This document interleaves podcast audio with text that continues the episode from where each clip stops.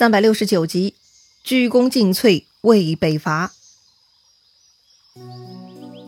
上一回咱们说到，曹休被周防耍了，在石亭大败，差点自己性命都没能保住。幸亏贾逵及时过来救命，否则呀，曹休就彻底完蛋了。曹休这一路啊，是魏军的主力，他这里败退，司马懿他们呢也没戏唱了。既然快速吃鸡的机会没有了，司马懿认为啊，得赶紧闪人。否则要出问题的，所以呢，他也跟着带兵退走了。好了，魏军大败，东吴大胜，他们缴获了大量车仗、牛马、驴骡、军资、器械，简直是不计其数啊！外加投降的魏军几万人，这回啊，简直就是大丰收啊！陆逊是非常高兴，带着太守周防和众将领就班师回吴了。孙权听说大军凯旋，那是非常高兴。特地带领文武官僚出武昌城迎接，还让人给陆逊称黄罗伞盖。哇塞，黄罗伞盖呀，这是何其至高无上的规格呀！这可是帝王的仪仗啊！孙权给陆逊这样的奖励，可见他对陆逊军功的认可和仰仗了。不仅是陆逊，其他所有参战将领呢，全部有赏。特别是周防，这次为了骗曹休，还断了自己宝贵的头发。孙权是十分感慨。他说：“周防断发成就大事，功名应当书于竹帛呀。书于竹帛就是写在竹帛上哈，意思就是周防的事迹应该记入史册呀。”当即呢，孙权就下令封周防为关内侯，大设宴会犒劳三军。要说呢，魏国也挺辛苦的。前面是蜀国诸葛亮打过来，魏国忙着对付诸葛亮；接着呢，东吴又搞鬼，魏国又掉头过来打东吴。这会儿东吴胜利了，陆逊向孙权提议说可以给蜀国写信，该轮到诸葛亮进兵了。反正嘛，曹休大败，想必魏国已经丧胆。总之，对付魏国就该车轮战。孙权觉得有道理啊，轮流骚扰魏国，这才是同盟国应该做的事情嘛。于是孙权呢就写信让使者送去了。话说曹休当时战败回国，输的实在太难看，导致曹休是非常惶恐，他每日气闷。最终呢，忧郁成疾。当他回到洛阳之后，后背长疮，然后哎，就这么死了。哎呀，说起来，曹休是郁闷至死了。皇帝曹睿啊，下令给他厚葬。不久呢，司马懿的部队也回来了。大家都觉得奇怪呀，这曹都督兵败跟司马元帅有啥关系呢？你为啥也这么着急回来了呢？司马懿说呀，我当然要回来啦。诸葛亮一旦知道我们兵败，必然会趁虚来进攻长安。一旦如此，我们怎么办呢？所以我得赶紧回来呀！嘿，这话说的太邪乎了吧？东边曹休战败，西边诸葛亮就跳出来进攻长安了？不至于吧？大家都觉得司马懿太把诸葛亮当回事儿，太胆小怯懦了。大家呢都在心里暗暗笑话司马懿，也不知道他怎么了，居然这么害怕一个诸葛亮。也是哈。诸葛亮凭啥会快速出兵长安呢？话说，当时孙权的使者来到蜀国，隆重介绍了东吴大败曹休的事迹。一方面嘛，显示自家的威风；另一方面，再次表示跟蜀国的友好结盟。所以呢，也请蜀国找机会去吃吃魏国的豆腐啥的。蜀国皇帝刘禅听着很高兴哈，赶紧让人将此信转送去了汉中，报告诸葛亮。诸葛亮这几个月呢，确实休整的很不错。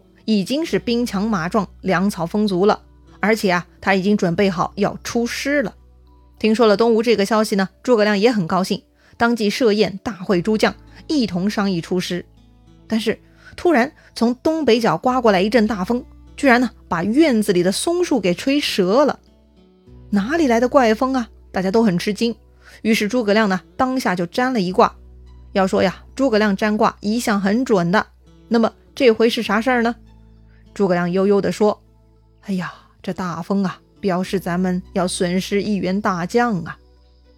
啊，不会吧？还没开战，怎么会损失大将呢？”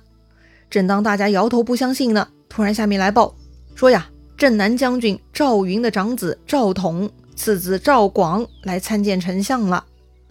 哎呀，原来是子龙啊！诸葛亮大惊，酒杯都摔到地上了。果然呐。赵统、赵广一进入大帐就哭败于地，说他们的父亲昨晚三更病重而死。诸葛亮一听这话呀，人都站不稳了，他立刻大哭啊。诸葛亮说呀：“子龙这一去，就是国家损失一员栋梁，诸葛亮失去一条臂膀啊！可不是吗？上一次北伐，赵云是表现最杰出的一位呀。旁边众人听说此事呢，也都跟着伤心。哎呀，至此呢，蜀国的五虎大将就全部退场了。诸葛亮呢，又让赵云的两个儿子去成都向皇帝报丧。皇帝听说此事，是放声大哭。”刘禅也知道赵云当年长坂坡救自己的事情，要不是子龙将军，自己早就死在乱军之中了。刘禅下诏追赠赵云大将军，谥号顺平侯，葬于成都锦屏山之东，给赵云建立庙堂，四季享受祭祀。说起来呀，赵云跟刘禅算是最有缘的了，所以呢，刘禅对赵云也特别关照，十分厚葬，还封赵统为虎贲中郎，赵广为衙门将。让他们为自己的父亲守坟，料理了赵云的后事。此时啊，有人报告刘禅说，诸葛丞相又准备好兵马，即将出师伐魏了。哦，那大家有啥意见呀？皇帝呢，就询问成都众人的意见了。大家呢，都说不可轻举妄动啊。这样一来呢，皇帝就有些犹豫了。丞相又要出征，大家都说不好，那到底该怎么办呢？作为皇帝，该如何表态呢？选择困难是吧？哎，刘禅也不用纠结了哈。这会儿呢，长史杨仪已经带着丞相的第二版出师表来成都了。在这个第二版的出师表中，诸葛亮又说啥了呢？哎，这份出师表呢也很长，这儿呢咱们总结归纳一下哈。第一，诸葛亮呢再度向皇帝刘禅说明，为啥先帝刘备要托付诸葛亮去讨贼？为啥呢？哎，关键原因在于汉贼不两立。王业不偏安，意思就是啊，大汉与逆贼是势不两立，不能偏安一方统治天下，应该要剿除逆贼，回到中原才对的。第二，诸葛亮也说了哈，其实敌人很强大，我也是打不过他们的。但是如果不讨伐逆贼，王业也会废掉，所以该坐以待毙，还是该讨伐逆贼呢？第三，诸葛亮说自己自从接受先帝的遗命。吃不好，睡不好，一直在思考北伐的方法，所以才冒险先去平定南方。这一切呢，并不是诸葛亮不爱惜自己，而是考虑汉家不能长久偏安蜀地。所以诸葛亮的冒险都是在奉先帝遗愿呐。第四，虽然大家都认为北伐不合适，但其实曹魏反贼先是在西部战线疲惫，又与东吴交手失败。正好此刻是他们最虚弱的时候，是进攻他们的最好时机呢。第五，诸葛亮说呀，困难失败都很正常，就算是高明的汉高祖，有厉害的谋臣辅佐，他都经历了很多失败和挫折。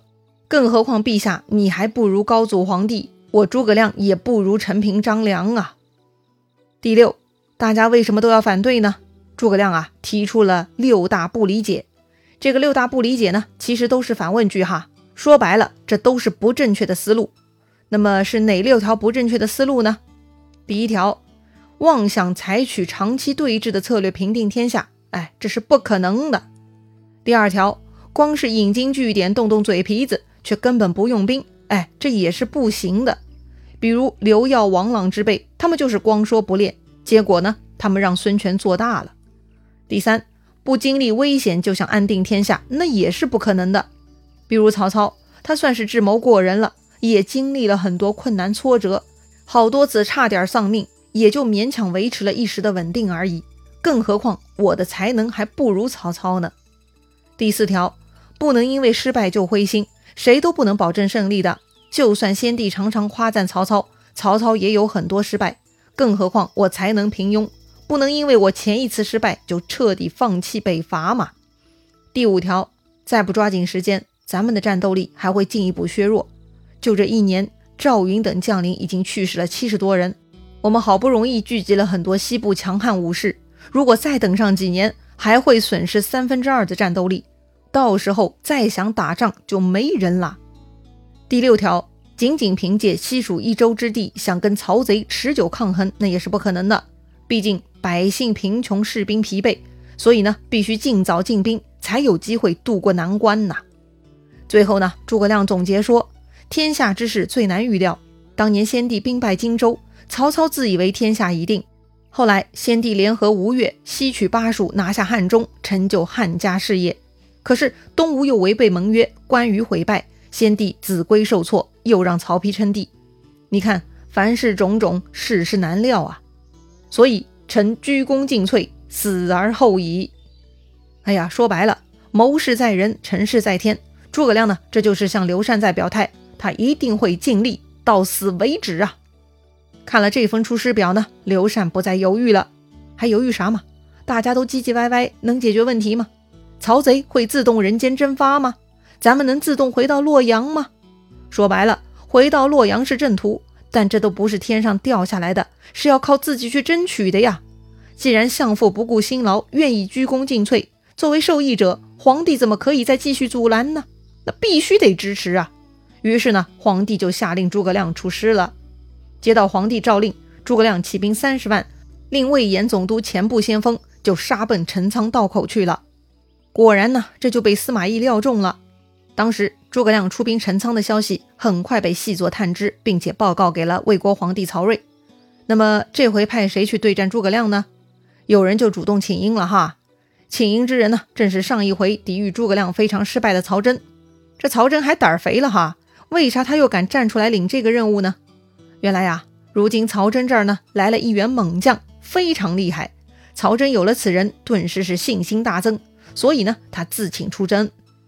哦，到底是什么样的厉害人物呢？曹真说呀，这个人是六十斤大刀，骑千里完马，开两弹铁胎弓，暗藏三个流星锤，那是百发百中，有万夫不挡之勇啊！他是陇西狄道人，姓王，名双，字子权。曹真向皇帝保奏，这个王双当前部先锋。皇帝很高兴啊，就召见了这位勇士。果然呐。王双是非常不一般，他身长九尺，黑脸黄眼睛，虎背熊腰，一看嘛就是能打的。皇帝大笑哈，十分高兴，立刻赐给王双锦袍金甲，封他为虎威将军、前部大先锋，又封曹真为大都督，给他一次为自己洗白的机会。说来好笑哈，获得一员猛将就能打得过诸葛亮吗？曹真上一次难道不是输在脑子不够用上吗？不过呀。好了，伤疤嘛，自然是忘了疼。咱就看看曹真这回的出门境遇如何吧。精彩故事啊，下一回咱们接着聊。